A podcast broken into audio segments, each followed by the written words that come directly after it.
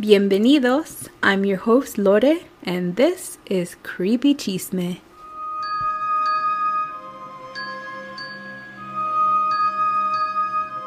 Warning some stories and information on Creepy Chisme may be triggering and are not suitable for all, especially young children. Please listen with caution. Thank you.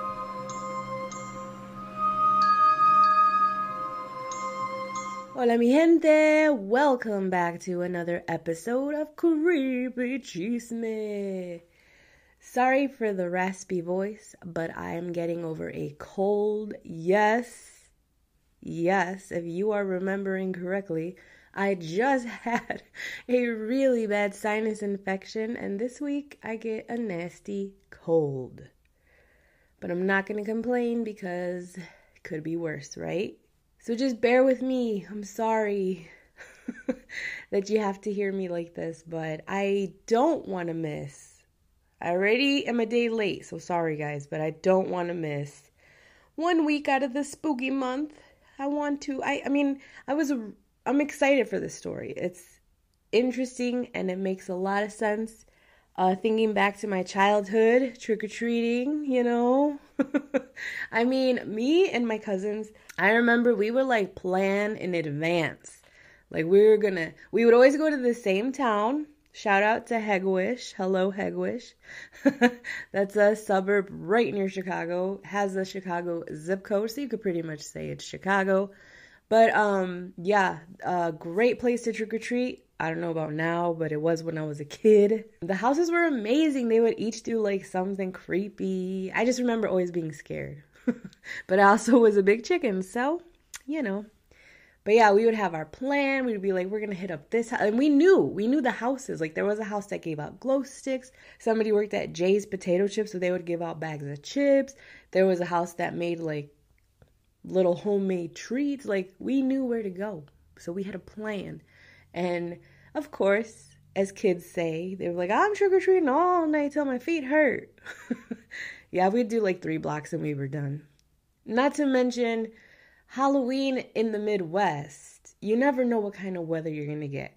I remember one year we had a full on snowstorm. Yeah, in October. that was actually like four years ago, I think. Oh, yeah, it was bad. I remember driving and I'm like, why is it snowing? It's Halloween. I think I took my niece out for like a little bit. Oh my god, I think this is gonna be the first year that I don't take my niece trick or treating. At least that I know of yet. You know, she's 13. She just turned 13. Happy birthday, V. Everybody say happy birthday to her. She's a teenager. And I don't even know if she's gonna go trick or treating this year. I hope so. I really do. I hope so. But we'll see. We'll see how it goes.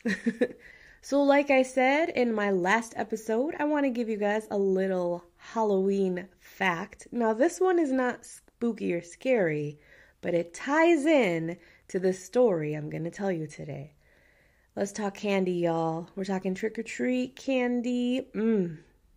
Now, you know if your house is giving out full size candy bars, you better have enough candy bars for the whole town because everyone's coming to your house, okay? You know, if you're giving out the good candy, you're going to get trick or treaters. You're going to get trick or treaters. Sorry, guys, I can't talk. you're not going to believe this. So I was like, hmm. You know, last year, because of the pandemic, I don't even think we had trick or treating. I don't remember. Someone refresh my memory. Indiana probably did trick or treating because they're crazy. They do everything. But I don't remember uh, what I did last Halloween. I, 2020 is just a blur. Like I sometimes I feel like I'm in 2020 because I erased it from my memory and it's like I'm missing a year of my life, you know? So, but I don't remember what we did last Halloween. What did we do? Oh, I did go trick or treating in Indiana. Told you, Indiana, they do whatever they want. We did take the kids trick or treating just for a little bit. Yes, because I remember like everyone had to get unique with their giving out candy, and it was pretty cool seeing that. But I started thinking, like, um, I wonder how much candy is sold around this time of year. So you're not going to believe this, but Americans purchase almost 600 million pounds of candy per year around Halloween. Now, during the week of Halloween, over 90 million pounds of that is just chocolate. 90 million pounds of chocolate. Lord have mercy. and around this time, of course, is the most candy sold, even more than Valentine's Day. I think Valentine's Day is the second most sold candy, at least for chocolate. But yeah, more than any other holiday. That's crazy. 600 million pounds of candy. What the hell, y'all? oh man, Americans, y'all love your candy. So that Halloween fact for y'all brings me to the case that I found that I want to tell you about. Now, it is it is creepy. Okay? The fact that someone can do this.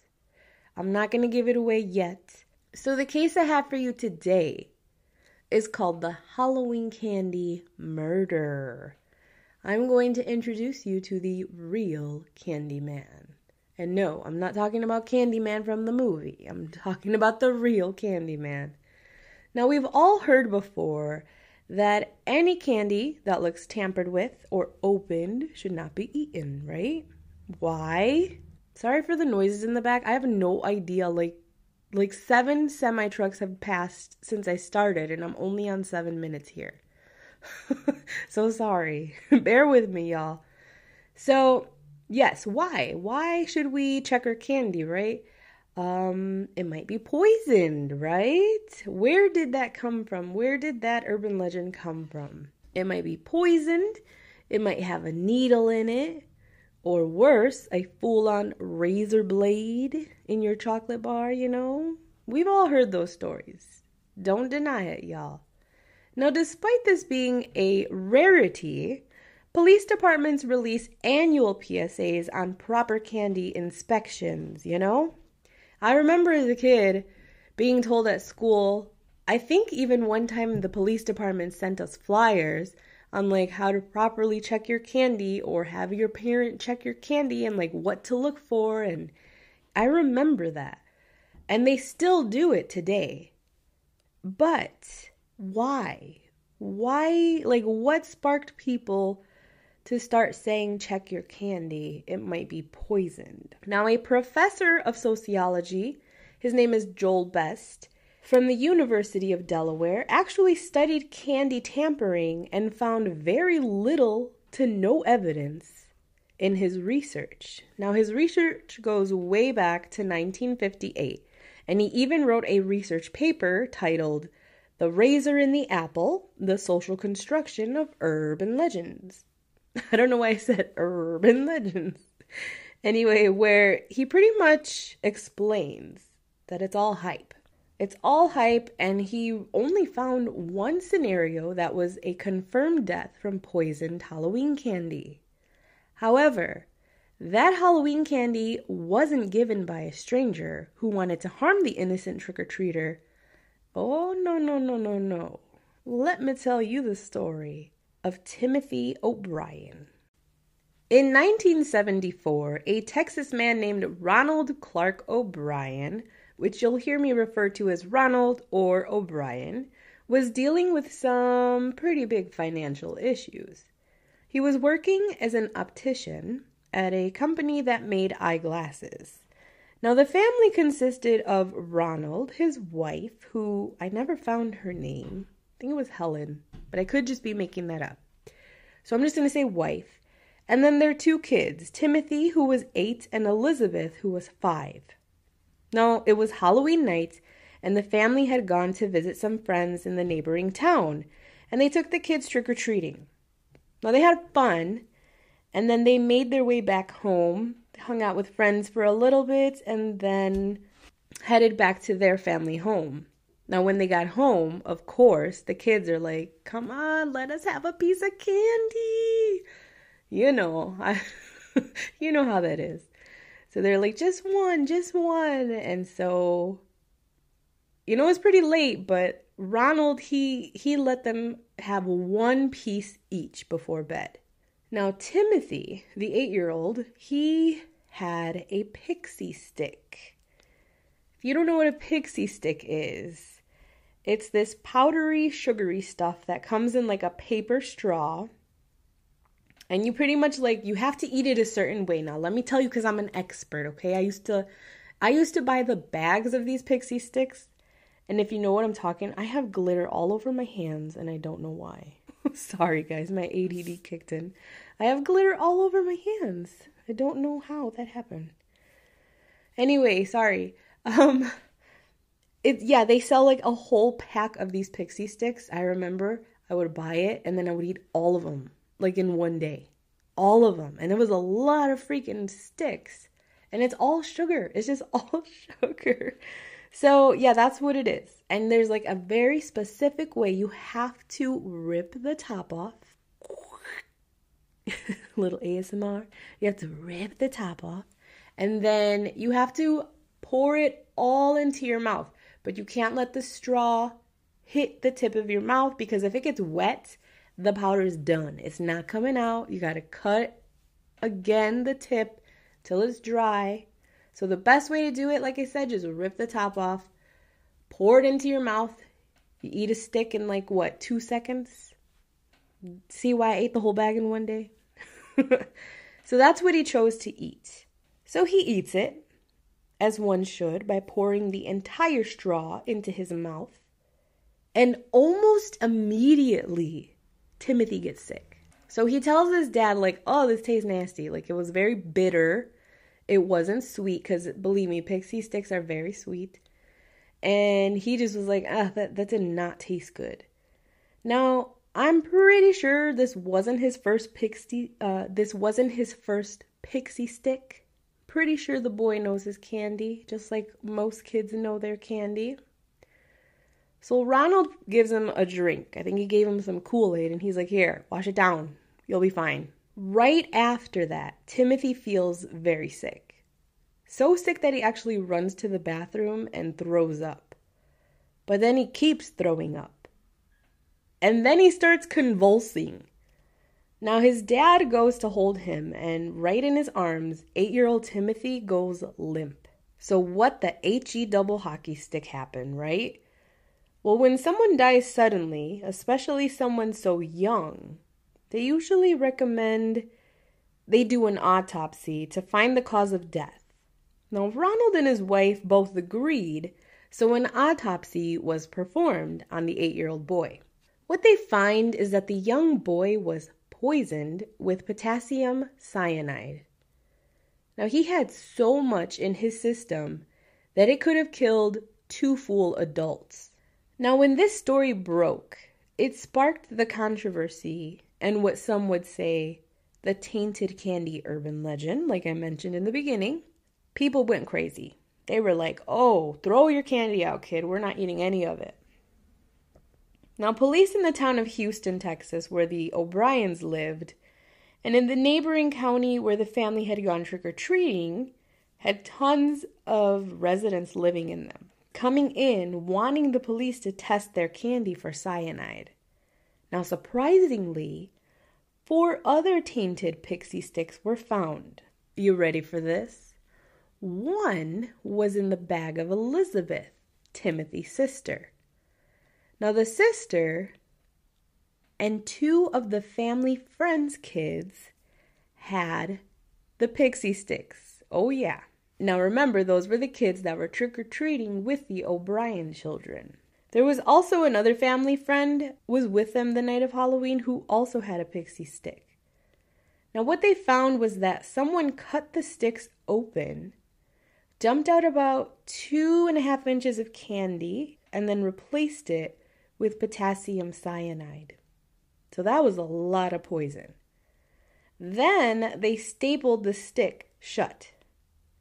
Now, thankfully, Elizabeth and the other children didn't eat their candy. Now, police were shocked. Who the hell would do this and why?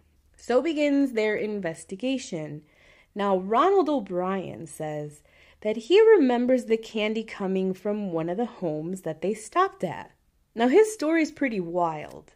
And in my opinion, he should have just. He should have just shut his mouth. Because it would have been a better story than what he told. But instead, he goes on to say that he remembers that at one particular home, the kids rang the doorbell, but nobody answered. So the kids took off to the next house, and as Ronald was leaving, he claims the owner of the home came out and handed him the pixie sticks. Really, Ronald? So he then gave each of the children that were with them one pixie stick. So, of course, police ask him which house was it, and Ronald can't remember.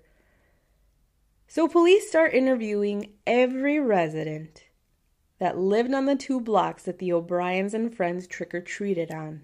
None of these residents claimed to have handed out pixie sticks but I mean, would they have actually said, oh, yeah, I did give out pixie sticks? Like, imagine if you are not guilty and you really did hand out pixie sticks. like, would you say, like, oh, yeah, I did? No, you'd be like, no, I, I didn't give out pixie sticks. So, mm, anyway, so police interviewed the same residents multiple times. I think they went three times to each house just to see if maybe they'll slip up or, you know, say something different.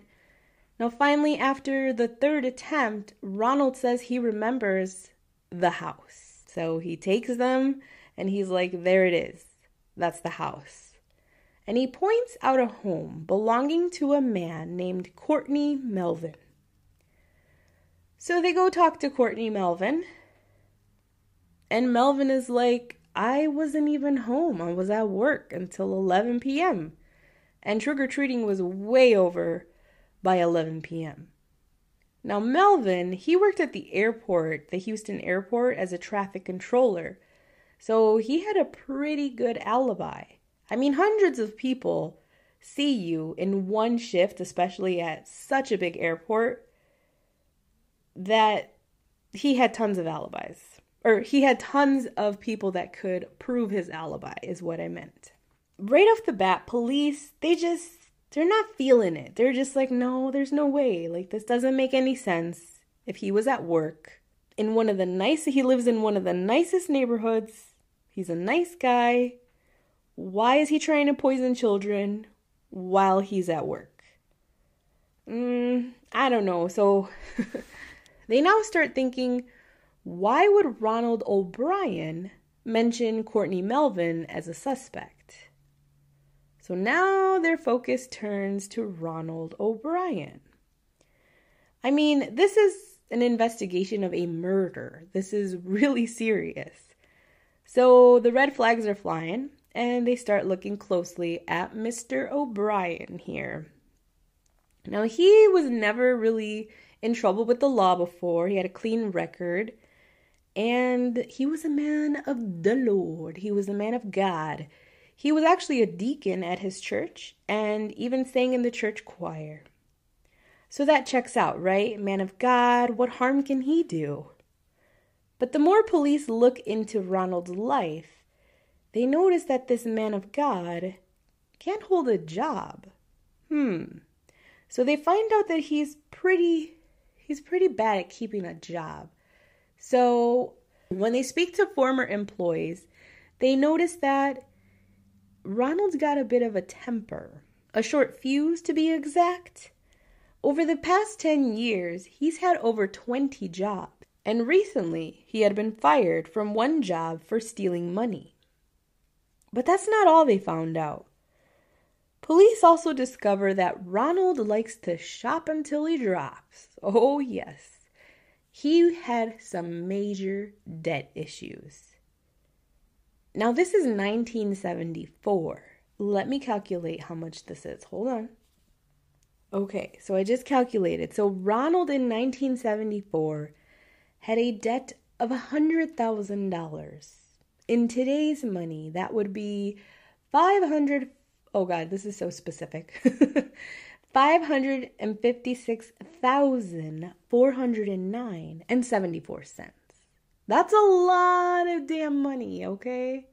but he had a debt of that much money, so he's in a bit of trouble here. Now, it was really bad that he was almost going to lose the family home to debt collectors. So they were coming for him. Now, back in the day, and shit, even today, it's rare that people take out life insurance policies for their kids. Now, I guess people assume they're young, they don't need it. I think my parents took out insurance policies on us when we were like young adults, like 10, 11, 12. And I didn't get my own insurance policy till I was like in my early 20s. So it's not something a lot of people do, especially in the 70s. And more than anything, especially when you're $100,000 in debt, you don't go and take out a policy on your kids. But Ronald did just that. That year, 1974, in January, he took out a $10,000 policy for each of his kids, so Timothy and Elizabeth. Y'all connecting the dots yet? Because you should be. It gets better though, so listen. now, a month before Halloween, Ronald calls the insurance agency and he's like, you know what? I love my kids. He didn't say that. I'm just. I'm just spreading the cheese, make y'all, okay? But it probably went something like that like, oh, I love my kids. I want to up their policies. So he ups it to 30,000 a piece. Okay? Then just a few days before Halloween, he calls them again. And he's like, I really love my kids. I want them to be set if anything were to happen to them. Again, just making that up. I don't know what he really said. but he raises it to 50,000 each. Hmm. I'm only a first grade teacher, so 50,000 plus 50,000, y'all, if I'm correct, is a $100,000. And who's in debt for a $100,000? Just saying, y'all. Just saying. But wow, really, wow. a few days before Halloween, so he knew what was happening. Not suspicious at all, though, right? Now, police found out that only hours, hours, y'all, after Timothy O'Brien was pronounced dead, Ronald called the life insurance company. He was trying to cash in on the $50,000 for Tim for Timothy. What? Are you kidding me? Your kid just died. And not just died, somebody killed him, somebody poisoned him. And all you can think about is money. Not looking good, Ronald O'Brien. Now, here's the wild thing. Even though Ronald is looking mighty sus right now, police are still finding it really hard to believe that a father would do this to their child. But the even bigger question here, though, is why did he give candy to the other kids who were with his trick or treating?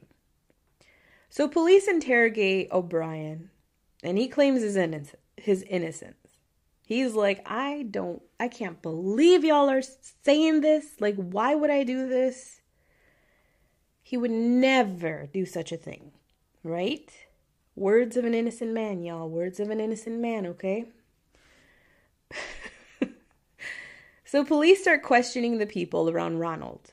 Maybe he did or said something to give a clue if he did kill his son. So they go to his last job, and one man tells police that he does remember that Ronald asked a very specific question about cyanide one day and how much cyanide would be needed to kill a person. Now, I should mention that this man who's giving this information is a chemical engineer, so that's why Ronald asked him this. It wasn't just like a topic of conversation, like he had a purpose. This guy deals with chemicals, and Ronald is like, hey, how much cyanide kills a person? Which I guess is not that. Like, if somebody asked me that, I would be like, I don't know, let me ask Google. And I probably look it up. You know, like, I. Yeah. I don't see anything too wrong with it. But now we're putting the pieces together, and now it's like, ooh, he asked me about cyanide. There's a clue. But Ronald even went as far as to ask him where could he buy cyanide if he needed some. Now that, if somebody asked me about cyanide and then followed up with that, then I'd be like, wait, what? What? so police then go to stores around the area, chemical stores, uh, any type of store that sold chemicals.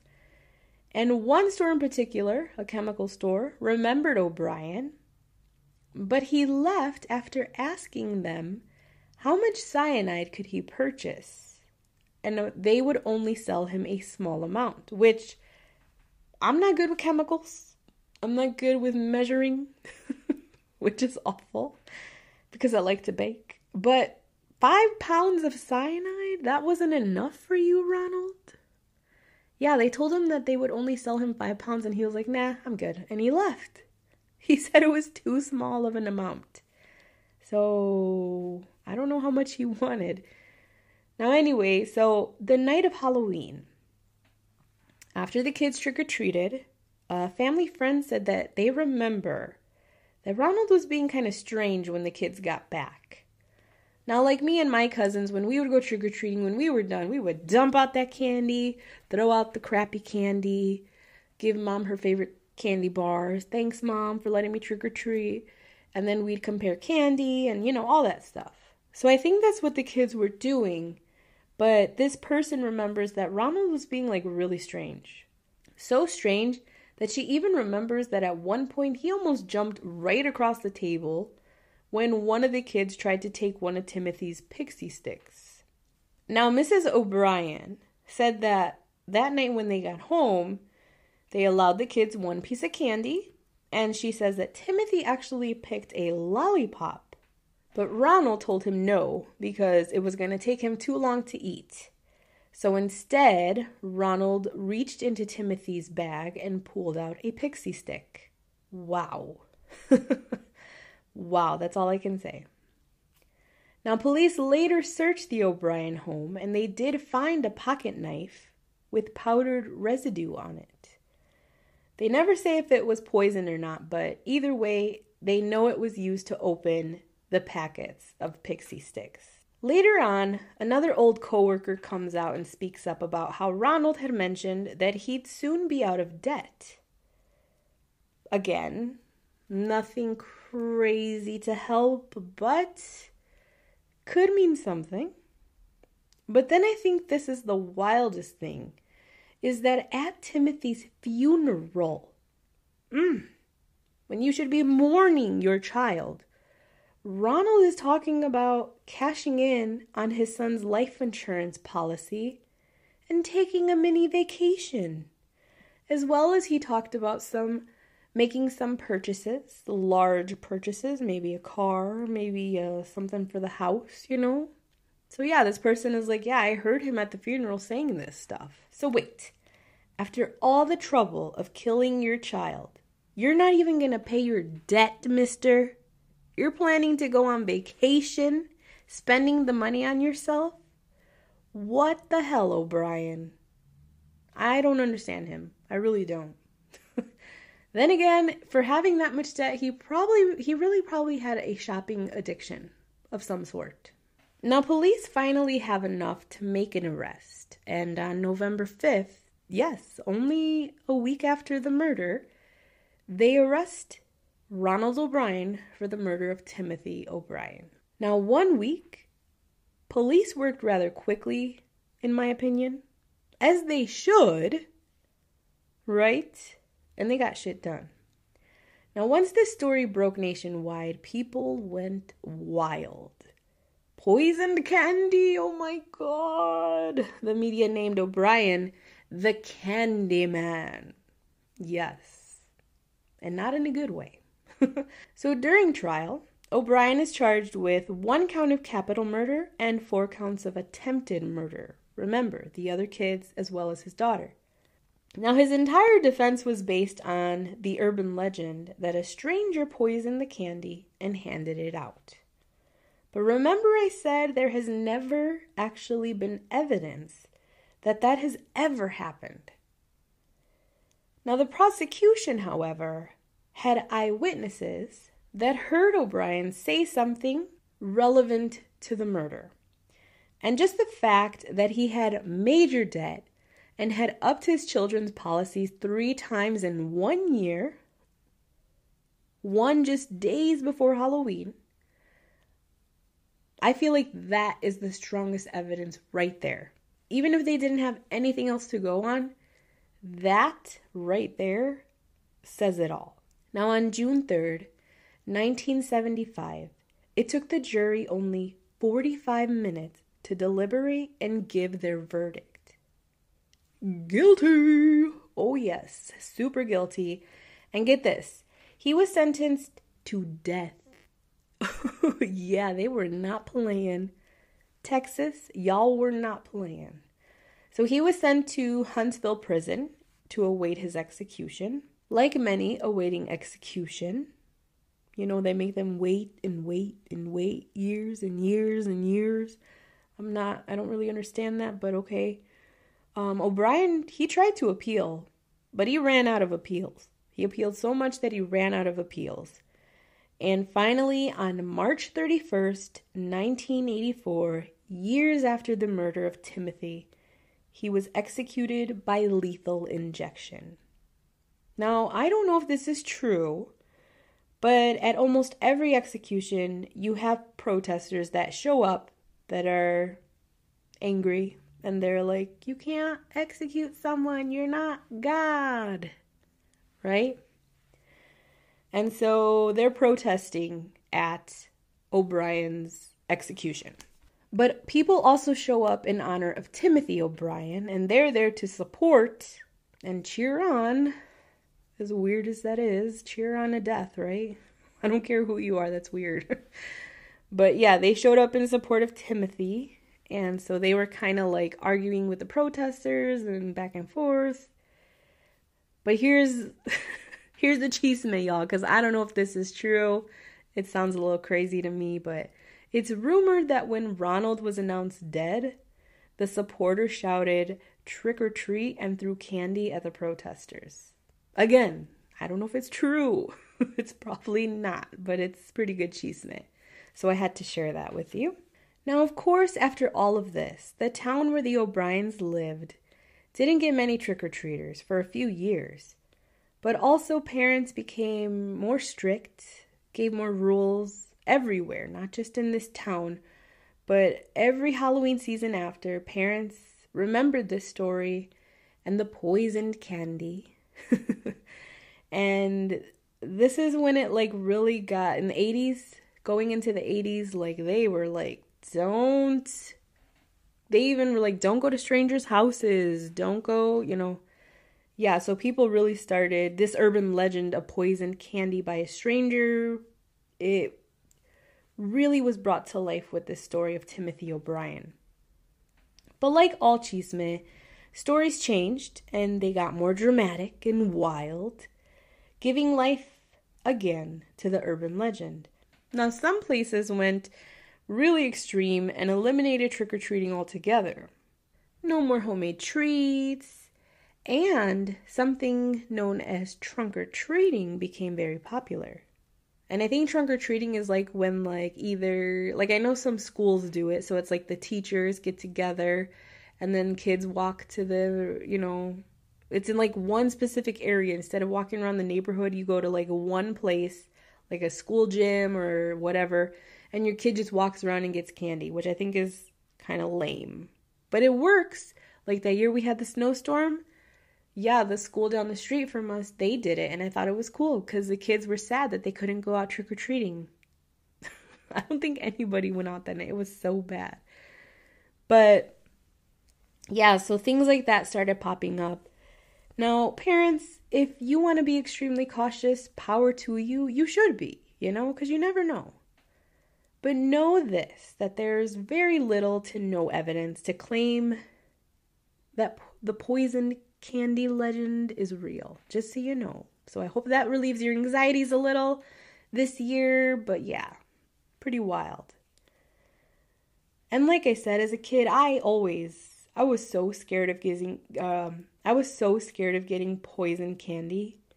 My mom always made she like when we would get home, she was like, "I'm going to check your candy."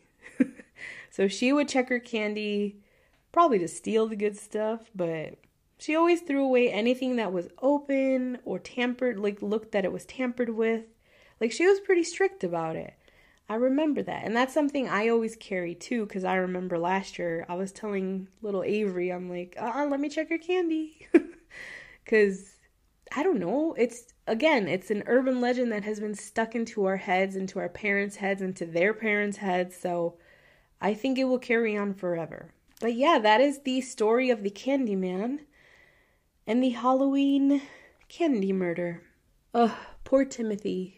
O'Bryan. My heart goes out to him. Halloween is, at least for me as a child, was always so much fun. A night full of just fun and excitement. You're getting candy. I mean, what more could you want as a kid, you know? And here he is going home, ready to have his piece of candy, and his damn father is thinking money. I. There had to be some other issues there because I don't know how anybody could do that to their kids. I don't know how anybody could do that to a kid, period. All right, and we are going to end this episode with a spooky story. It's a short one. so here we go. This story is by Horror in Per.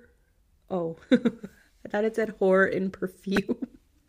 it says horror in pure form, and it's called I Hate It When My Brother Charlie Has to Go Away.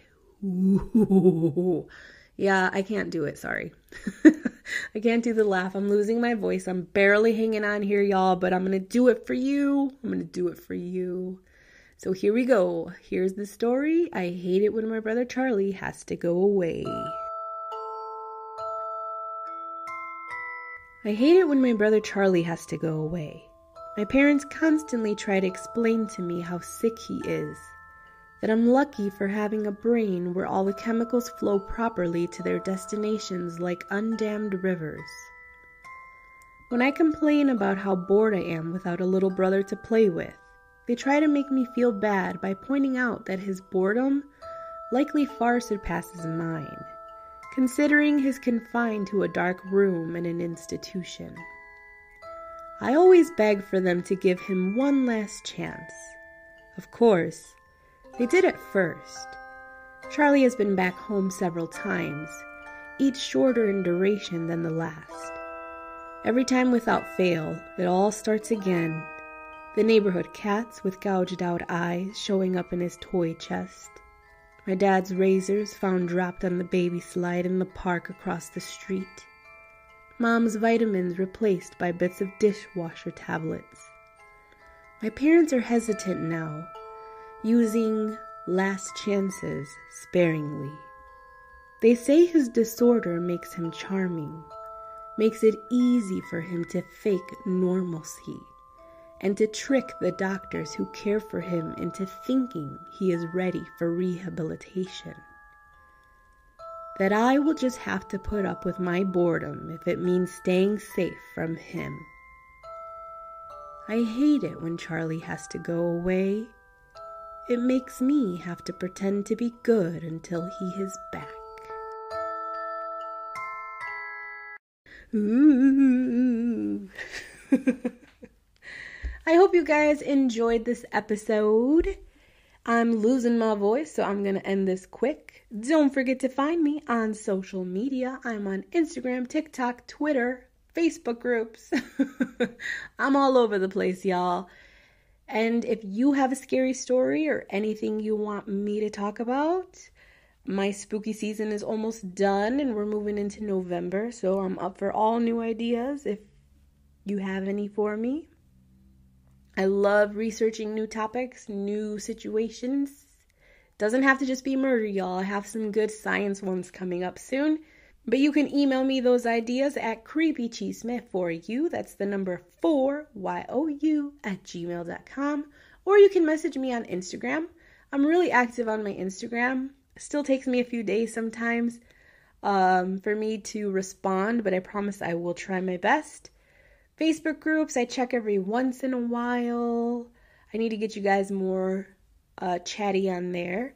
And um, Twitter, what's Twitter? You know, nobody uses Twitter. I get my news from Twitter, and that's about it. well, don't forget to tune in Friday for a Freaky Friday episode. And I will see you next time. Gracias por escuchar y nos vemos pronto. Creepy Chisme is created for entertainment purposes only. Thank you for listening, and don't forget, stay creepy.